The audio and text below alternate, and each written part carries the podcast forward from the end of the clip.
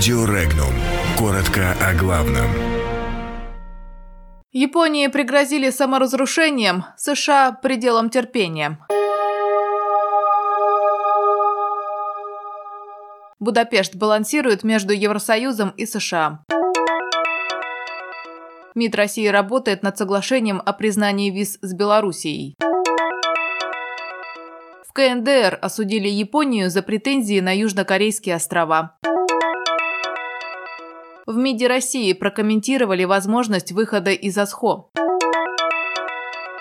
Автовладельцев предупреждают об отказе от тарифного регулирования ОСАГО.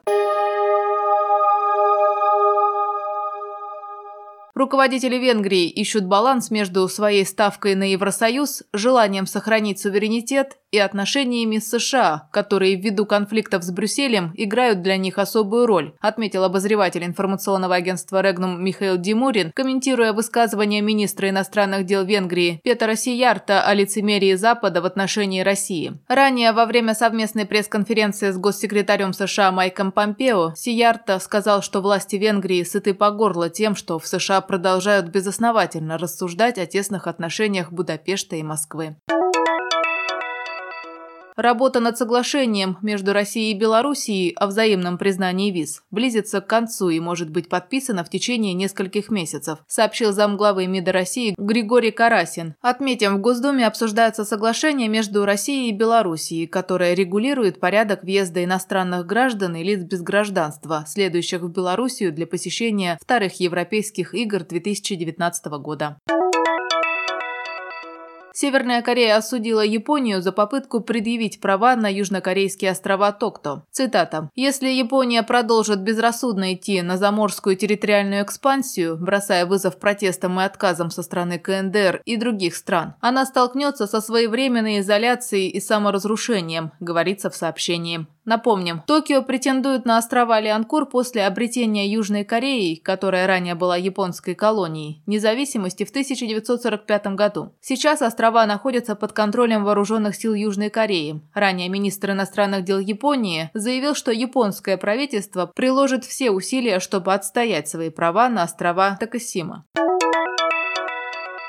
Говорить о возможном выходе России из Организации по запрещению химического оружия пока рано. Такое мнение высказал директор Департамента Министерства иностранных дел России по вопросам нераспространения и контроля над вооружениями Владимир Ермаков. Напомним, в 2018 году участниками специальной сессии конференции государств-участников Конвенции о запрещении химического оружия в Гааге было принято решение об учреждении в рамках ОСХО атрибутивного механизма, целью которого является определение виновных в применении химоружия и наделении правом привлекать для этого сторонних независимых экспертов. Россия выступила против, расценив создание такого механизма как посягательство на прерогативы Совета безопасности ООН и попытку политизировать финансировать работу ОСХО. Позднее Ермаков заявил, что Россия приложит усилия для того, чтобы не допустить какого-либо финансирования под новые атрибутивные функции ОСХО, решение о создании которых Москва легитимным не считает. В связи с реформой тарифов ОСАГО в Госдуме прогнозируют коллапс на рынке. В Госдуме предложили создать рабочую группу. На рассмотрении находится законопроект, в соответствии с которым страховщики получают возможность произвольного установления тарифов, что приведет к росту коррупционных проявлений, предостерег депутат Госдумы Вячеслав Лысаков. Он уверен, что автовладельцам будет непросто. Парламентарий предложил создать рабочую группу с участием депутатов, экспертов, представителей профильных министерств и ведомств для решения проблем проблем на рынке автострахования. Подробности читайте на сайте Regnum.ru.